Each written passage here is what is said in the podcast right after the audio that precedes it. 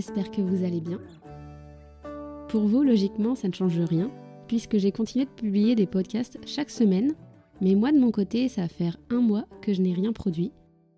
Donc déjà, bonne année, si je ne l'ai pas souhaité avant. La période des fêtes a été assez compliquée de mon côté, pas la période de l'année que je préfère, et en plus de ça, j'ai eu de la grippe juste après Noël, donc j'ai pas vraiment pu profiter des vacances comme je l'aurais espéré.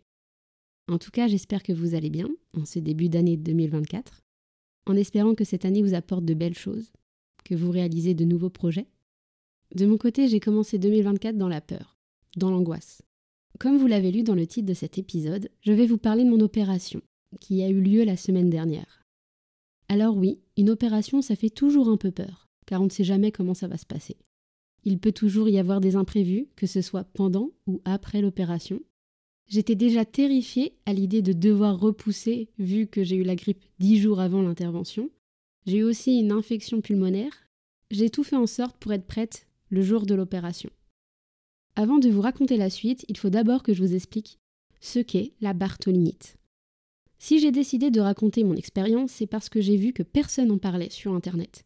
Et j'aurais aimé avoir plus d'informations au moment où m'a fait le diagnostic. J'aurais aimé entendre quelqu'un m'expliquer comment il l'a vécu de A à Z. Et c'est pourquoi aujourd'hui j'aimerais vous sensibiliser sur le sujet, que vous soyez homme ou femme, car oui, la bartholinite concerne uniquement les femmes. Alors les statistiques disent qu'il s'agirait des femmes entre 20 et 30 ans, et seuls 2% de la population serait touchée. Pourtant, de ce que m'ont dit les gynécologues que j'ai rencontrés, pour eux c'est quelque chose de très fréquent. La bartholinite, c'est quoi exactement? Eh bien, c'est une inflammation de la glande de Bartholin, qui se trouve juste en dessous des grosses lèvres et qui sert à lubrifier le vagin. Logiquement, toutes les femmes en ont deux, une de chaque côté. C'est assez en profondeur, donc c'est quelque chose qui n'est pas palpable. Personnellement, je n'ai pris connaissance de leur existence que lorsque j'ai eu cette inflammation. Seules les femmes ayant eu des bartholinites savent vraiment ce que c'est, j'ai l'impression. Mais comme ça peut toucher n'importe quelle femme, je trouve que c'est important d'en parler. Comment je m'en suis rendu compte? Eh bien, les glandes de Bartholin sont rondes et assez petites normalement. Elles ne procurent aucune douleur. Et dans mon cas, j'ai senti avec les années, oui, je dis bien les années, qu'une devait être plus grosse que l'autre. Et petit à petit, ça devenait inconfortable. Pour m'asseoir, pour marcher, pour faire du vélo, pendant les rapports aussi. Ce n'est pas douloureux, mais c'est dérangeant. Alors je le dis maintenant, n'essayez pas d'aller voir les images sur Internet, car la bartholinite, ça ressemble pas forcément à ce qu'on voit ça peut nous choquer pour pas grand-chose au final, donc vraiment je ne vous le conseille pas. Moi je l'ai vécu avec une bartholinite pendant trois ans. Au début ça gêne, et puis on s'habitue. Dans mon cas l'inflammation était lente, si je peux dire ça comme ça. Elle n'a pas vraiment pris de volume. Elle n'a pas créé de douleur, alors que ça aurait pu être le cas, si j'avais peut-être attendu encore des années avant de me faire opérer. La plupart des bartholinites sont asymptomatiques, c'est-à-dire qu'on vit avec sans le savoir. Pour que vous vous fassiez une image, c'est comme si la glande de Bartholin, après l'infection, est devenue un kyste. Soit le kyste, il peut se résorber naturellement, soit on peut prendre un traitement adapté et prescrit par un gynécologue pour le faire réduire, soit le kyste grossit tellement que dans ce cas-là, il faut opérer. Vous devez vous dire pourquoi j'ai attendu autant de temps? J'ai consulté trois gynécologues différents. La première, c'est celle qui me suivait depuis des années, m'avait dit que ça partirait tout seul. Mais que par contre, je ne devais plus porter de jean, car ça serrait un peu trop l'entrejambe. Terrifiée par ce nouveau diagnostic, j'ai préféré l'écouter, et je crois que depuis ce rendez-vous avec elle, je n'ai plus jamais porté de jean. J'ai fait un gros blocage psychologique, je pense. Elle m'a dit que pour le moment, il n'y avait rien à faire. Il fallait attendre qu'elle grossisse pour pouvoir opérer. Déjà, apprendre qu'il faut opérer, c'est hyper stressant, et puis l'endroit où il faut opérer, ça fait tellement peur. Et c'est à ce moment-là où j'ai regardé les photos sur Internet, où j'ai fait mes petites recherches de mon côté, et effectivement, les images ne correspondaient pas encore à ce que j'avais. Prise de panique, j'ai voulu changer de médecin parce que j'avais plus vraiment confiance. Au final, le deuxième gynécologue, qui est un homme, m'a dit que je pouvais quand même faire du vélo, que ce n'était pas si choquant pour lui, et que je pouvais vivre comme ça sans problème. Bon, vous vous en doutez, j'étais pas du tout du même avis, alors j'ai décidé de me faire suivre directement dans le service gynécologique de l'hôpital où je suis suivie pour la mucoviscidose. Je me suis dit que ça serait plus simple, si un jour je devais être opérée, ça serait là-bas, donc comme ça je suis tranquille. C'est lors de ma première consultation qu'on m'a dit que c'était possible d'opérer, dès maintenant, que si justement on attendait trop longtemps, le kyste pouvait être trop grand pour le retirer complètement. Donc soit on décidait d'attendre et d'opérer plus tard, alors que le kyste serait plus gros, mais dans ce cas, ils n'étaient pas sûrs de pouvoir faire l'ablation totale du kyste, car c'est trop risqué. Donc dans ces moments-là, si c'est trop gros, eh bien on ouvre le kyste, on retire tout ce qu'il y a dedans, on aspire, je ne sais pas comment ils font, mais on retire ce qu'il y a dedans, on referme euh, la glande de Bartholin et on attend que ça cicatrise en espérant qu'il n'y ait pas de réinfection par la suite. La deuxième solution, c'était de faire l'ablation totale du kyste, mais il y a des conditions à respecter, il ne faut pas qu'il dépasse 1,5-2 cm de diamètre. Car le souci avec la bartholinite, c'est que ça peut revenir. Et dans ces moments-là, si on fait l'ablation totale, la bartholinite ne peut pas revenir vu qu'il n'y a plus la glande de Bartholin. Donc moi, c'est la solution que j'ai choisie. Le souci, c'est que niveau timing, ça arrivait en plein été, juste avant les grandes vacances, donc j'ai pas pu trouver de rendez-vous à ce moment-là. Ensuite, j'ai eu d'autres soucis de santé, ce qui fait que j'ai été opérée début janvier 2024 et pas avant. Je pense que c'est plus rapide pour quelqu'un qui n'a pas d'autres pathologies à gérer. Il fallait que je sois en forme physiquement pour aller au bloc, pour supporter l'opération, etc. Donc c'était pas vraiment évident de trouver le bon moment. Ayant déjà eu plusieurs autres opérations, je sais un peu comment ça se passe, le procédé avant l'opération. La douche à la bétadine, le moment où tu dois enregistrer ta chambre.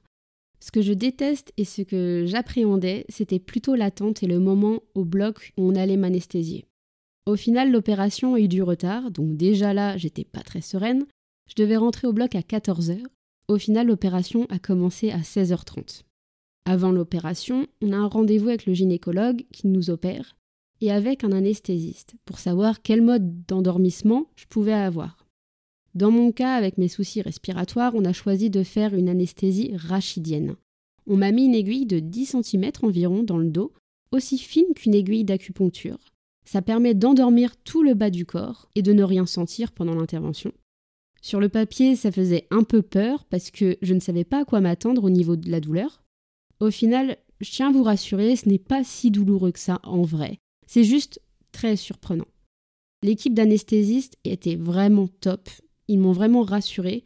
Et sur le moment, vu que ça s'était bien passé, et vu que je sentais le produit faire peu à peu effet, j'ai eu une vague d'euphorie, très légère, alors qu'il n'y a absolument rien d'euphorisant dans le produit qui m'injectait. C'est juste la pression qui est redescendue d'un coup, je pense. Et pendant toute l'opération, j'étais bien, j'étais tranquille. Je voyais l'heure qui tournait. On m'avait dit qu'en général ça durait 30-40 minutes. Au bout de 35 minutes, j'ai quand même commencé à me dire c'est bizarre. Au final, mon opération a duré 45 minutes. J'étais contente que ça se termine, mais au fond de moi, je n'étais pas du tout sereine. Je sentais que quelque chose n'allait pas.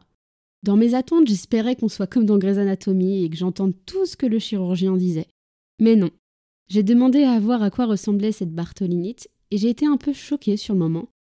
Bizarrement, je ne m'attendais pas à ça. Mais après coup, ça ne me choque pas plus que ça non plus. Dans ma tête, c'était vraiment quelque chose de rond et de blanc. Ne me demandez pas pourquoi, je n'en sais rien.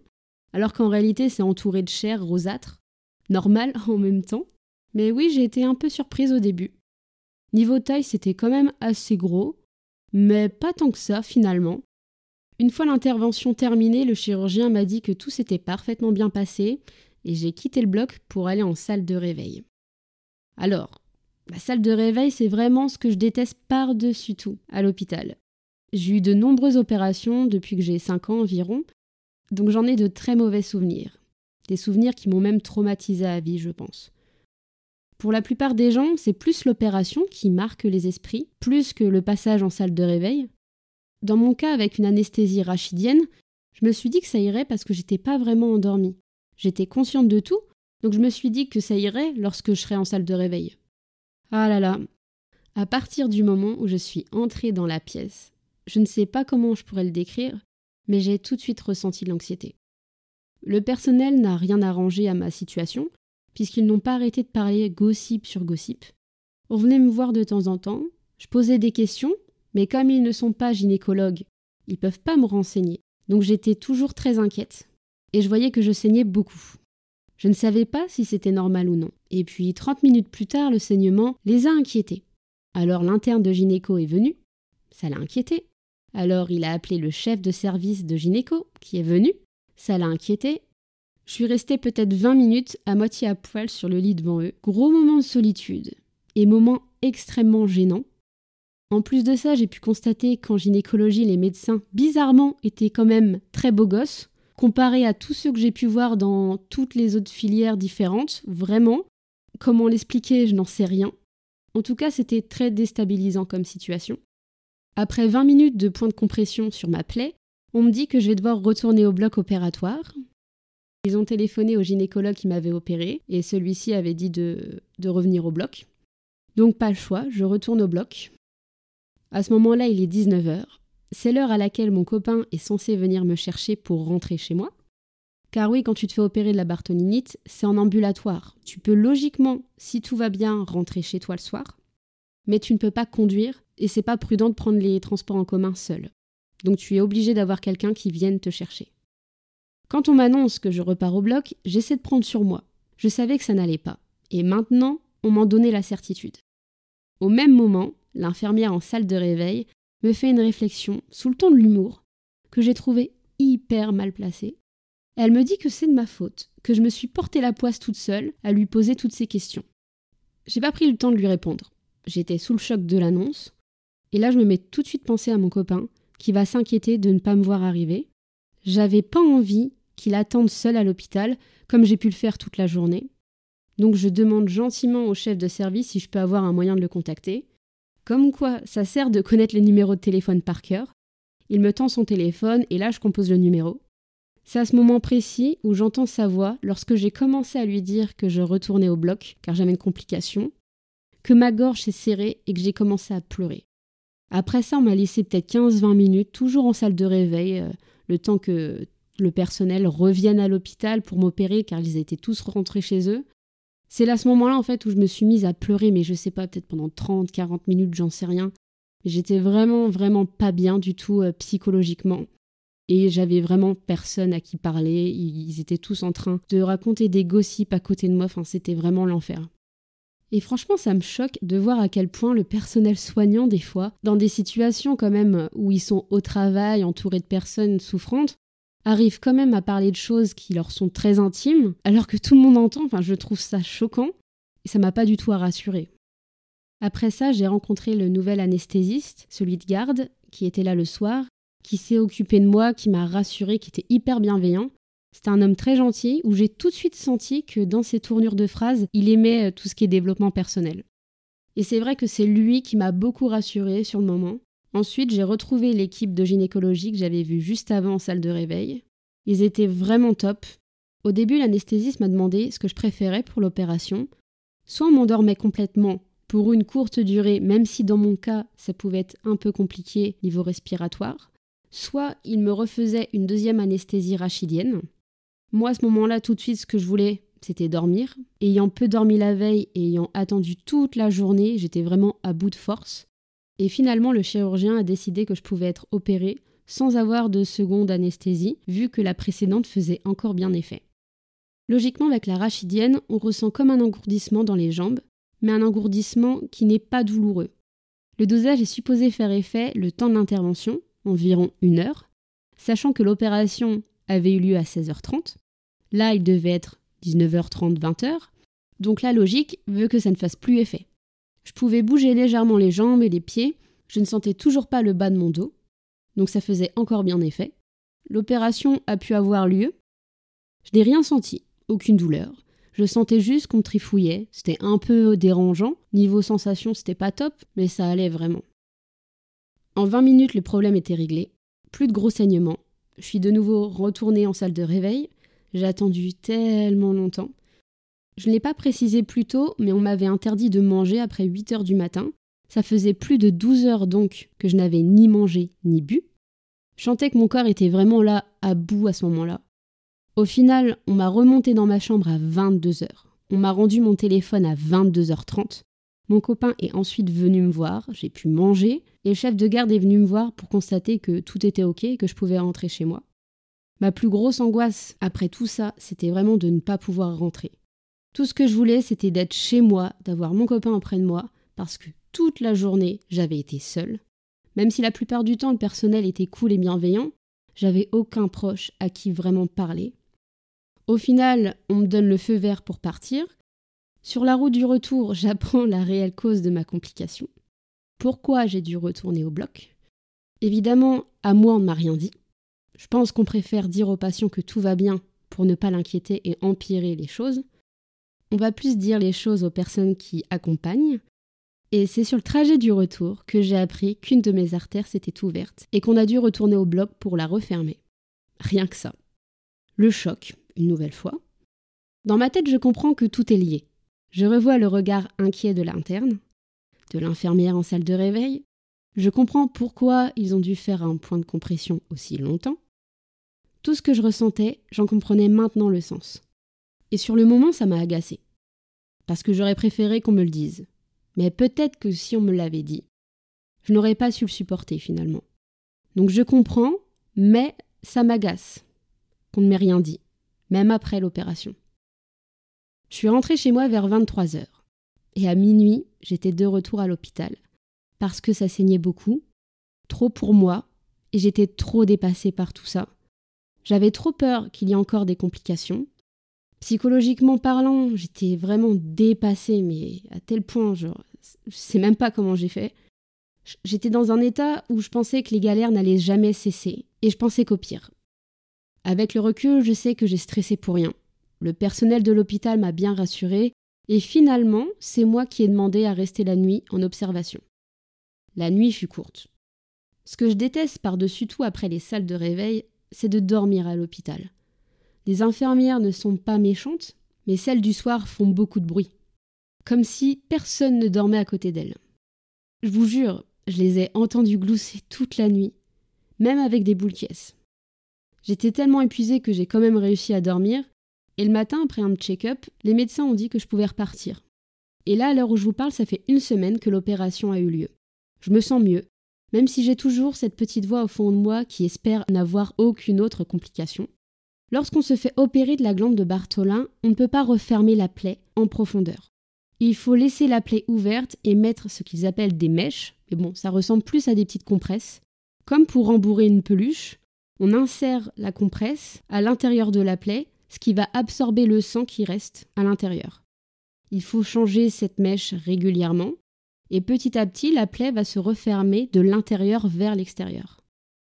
Sur Internet, on voit tout passer, mais le temps de cicatrisation est différent pour chaque personne. Personnellement, je pense que moi, ça va mettre au moins un bon mois avant d'être fermé. J'ai pas voulu voir à quoi ça ressemblait au début parce que j'avais peur de me dégoûter. Et puis au final, j'ai voulu voir déjà où est-ce que c'était situé sur mon corps parce que je n'en savais absolument rien. Je mentirais si je vous disais que ça ne m'a pas choqué. Ça choque, mais il y a pire que ça. Niveau emplacement, c'est tout en bas, à l'intérieur de la grosse lèvre.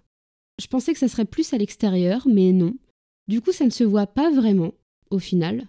Ce qui choque, c'est plus la taille de l'entaille, qui est d'environ 1 cm, 1 cm et demi peut-être, et c'est sur 1 cm de profondeur, donc au final, c'est pas si impressionnant que ça.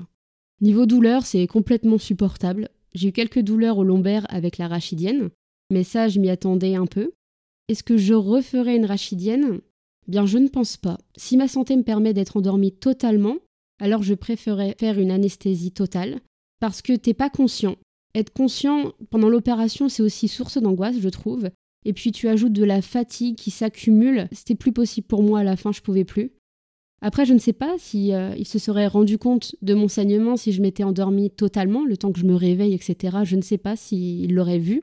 Je suis pas forcément fan de l'arachidienne. Après, mon corps a mis énormément de temps avant de se réveiller complètement de l'anesthésie locale. Et ça aussi, je pense que ça peut angoisser, de ne pas avoir les membres du corps qui se réveillent comme ils le devraient. Voilà, ça, ça peut angoisser. Niveau douleur, actuellement, ça va. Le fait d'avoir une mèche à cet endroit précis, c'est vrai que c'est pas agréable, hein. mais on s'y fait en vrai. Même le fait de mettre et retirer la mèche, ça ne me procure pas de douleur en vrai. C'est juste désagréable, mais ça dure même pas 30 secondes, donc en vrai c'est supportable. Et ce que je trouve fou, si vous avez écouté assidûment le podcast, sur mon ordonnance, on m'a prescrit du tramadol en cas de douleur, alors que j'ai bien informé tous les services où je suis allée le jour de l'opération, je leur ai tous dit j'ai fait un sevrage au tramadol, ne me donnez pas de tramadol. Ils l'ont tous noté, ils m'ont dit oui, pas de souci. Et en fait, quand j'ai pris mon ordonnance en main, j'ai vu qu'ils avaient écrit euh, en cas de forte douleur, donc ils m'ont donné du doliprane, paracétamol, voilà, mais ils m'ont dit euh, si besoin, prenez du tramadol. Déjà, enfin, je trouve ça fou, c'est inscrit dans mon dossier, donc euh, qu'on me donne du tramadol, je trouve ça vraiment fou. Mais moi, ce qui me choque le plus, c'est qu'on donne du tramadol pour ça, alors que la douleur est vraiment totalement supportable. Je me dis que c'est si facile de rendre quelqu'un accro à cette substance, en fait. Donc vraiment, surtout, ne prenez jamais de tramadol. Et si vous ne savez pas ce que c'est, j'ai publié deux épisodes où j'en parle, où des gens viennent témoigner, donc n'hésitez pas, c'est toujours disponible. Je vous avoue, je fais ce podcast à la dernière minute. Je suis encore très fatiguée de l'opération. J'arrive à marcher correctement, je vais aux toilettes normalement, je peux prendre des douches, là-dessus il n'y a aucun souci.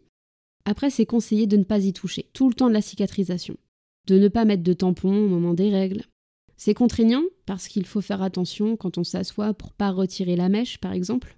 On m'a conseillé de marcher beaucoup pour faire écouler le sang bloqué à l'intérieur, et on m'a dit de rester allongé plutôt qu'assise. Voilà pour mes recommandations. C'est encore assez récent, donc je ne sais pas comment ça peut évoluer par la suite. Une infirmière doit passer tous les jours à domicile pour changer le pansement, pour vérifier s'il n'y a pas d'infection. On m'a donné un arrêt de travail d'une semaine. En vrai, une semaine, ça me paraît un peu juste pour toute la fatigue accumulée, mais je pense que c'est possible de demander plus d'une semaine. À la suite de cette opération, il est obligatoire de revoir un gynécologue, celui qui vous a opéré, deux à trois semaines après l'intervention, pour vérifier si tout va bien. Logiquement, les fils sont résorbables, mais il y a des cas où euh, ça ne peut pas euh, l'être complètement. Dans ces cas-là, il faut revenir à l'hôpital, je crois, retirer les, les, fils, ce qui est vraiment très douloureux pour l'avoir déjà vécu dans une autre partie de mon corps. Donc là, j'ai vraiment peur de ça. La seule chose qui m'effraie, c'est les fils, mais logiquement, ils sont résorbables. Donc, logiquement, j'ai pas de souci là-dessus. Est-ce que je regrette l'opération? En vrai, je pense pas. De toute façon, si j'avais attendu, j'aurais dû me faire opérer. Et peut-être que ce serait revenu. En ayant fait l'ablation, je sais que je suis tranquille, ça ne peut pas revenir. J'arrive à m'asseoir, sans avoir de gêne, comme ça pouvait être le cas avant quand j'avais le kyste. Donc pour le moment, je suis satisfaite. Évidemment, je vais mettre du temps avant de pouvoir refaire du sport, mais en même temps, je m'en sens pas capable physiquement parce que je suis trop fatiguée. En tout cas, j'espère que cet épisode vous aura été utile c'est important pour moi de sensibiliser sur le sujet et de raconter tout, même dans les détails. Je pense que mon intervention et les complications que j'ai eues sont assez rares. Encore une fois, c'est une intervention qu'ils font régulièrement, les gynécologues, donc ils savent ce qu'ils font. À aucun moment, j'ai cru que j'allais mourir, par exemple. J'ai déjà eu des douleurs bien plus grandes que ça. C'est juste relou sur le moment de devoir retourner au bloc, par exemple, mais dans tous les cas, il fallait que je passe par le bloc opératoire pour retirer cette bartholinite. C'était plus vivable au quotidien. Je suis passée par toutes les étapes, et pourtant je ne regrette pas. J'espère en être tranquille d'ici quelques semaines. Si jamais vous avez des questions, n'hésitez pas à aller consulter un gynécologue. Je sais que je préfère maintenant être suivie directement à l'hôpital, parce que ça me rassure dans un sens, mais chacun fait comme il le sent. N'hésitez pas à lister toutes vos questions qui vous viennent en tête pour les poser ensuite à un gynécologue. Je sais que de mon côté, les questions sont arrivées petit à petit et à chaque fois que je sortais d'un rendez-vous, j'en avais oublié une. Vous pouvez choisir de rester une nuit à l'hôpital si, comme moi, ça vous rassure. En vrai, c'est pas forcément ce qu'ils proposent de base, mais je le conseillerais quand même. Même si c'est dur d'être loin de ses proches, le plus important, c'est d'être sûr que tout est ok. Pour éviter de retourner au blog, je ne sais pas, moi c'était le jour même, mais ça peut être le lendemain, c'est vraiment très pénible. Donc si ça peut vous rassurer, une nuit c'est rien du tout. Bref, j'espère ne pas vous avoir trop choqué en tout cas. Et j'insiste encore une fois, que vous soyez un homme ou une femme, c'est important de savoir toutes ces choses, de comment ça se passe, de ce qu'il faut dire, de ce qu'il ne faut pas dire, de ce sur quoi il faut se questionner. C'est important pour ne pas faire n'importe quoi. En attendant, je vais essayer d'aller me recoucher pour reprendre des forces. J'espère à la semaine prochaine si tout va bien. Prenez soin de vous et de vos proches. Bisous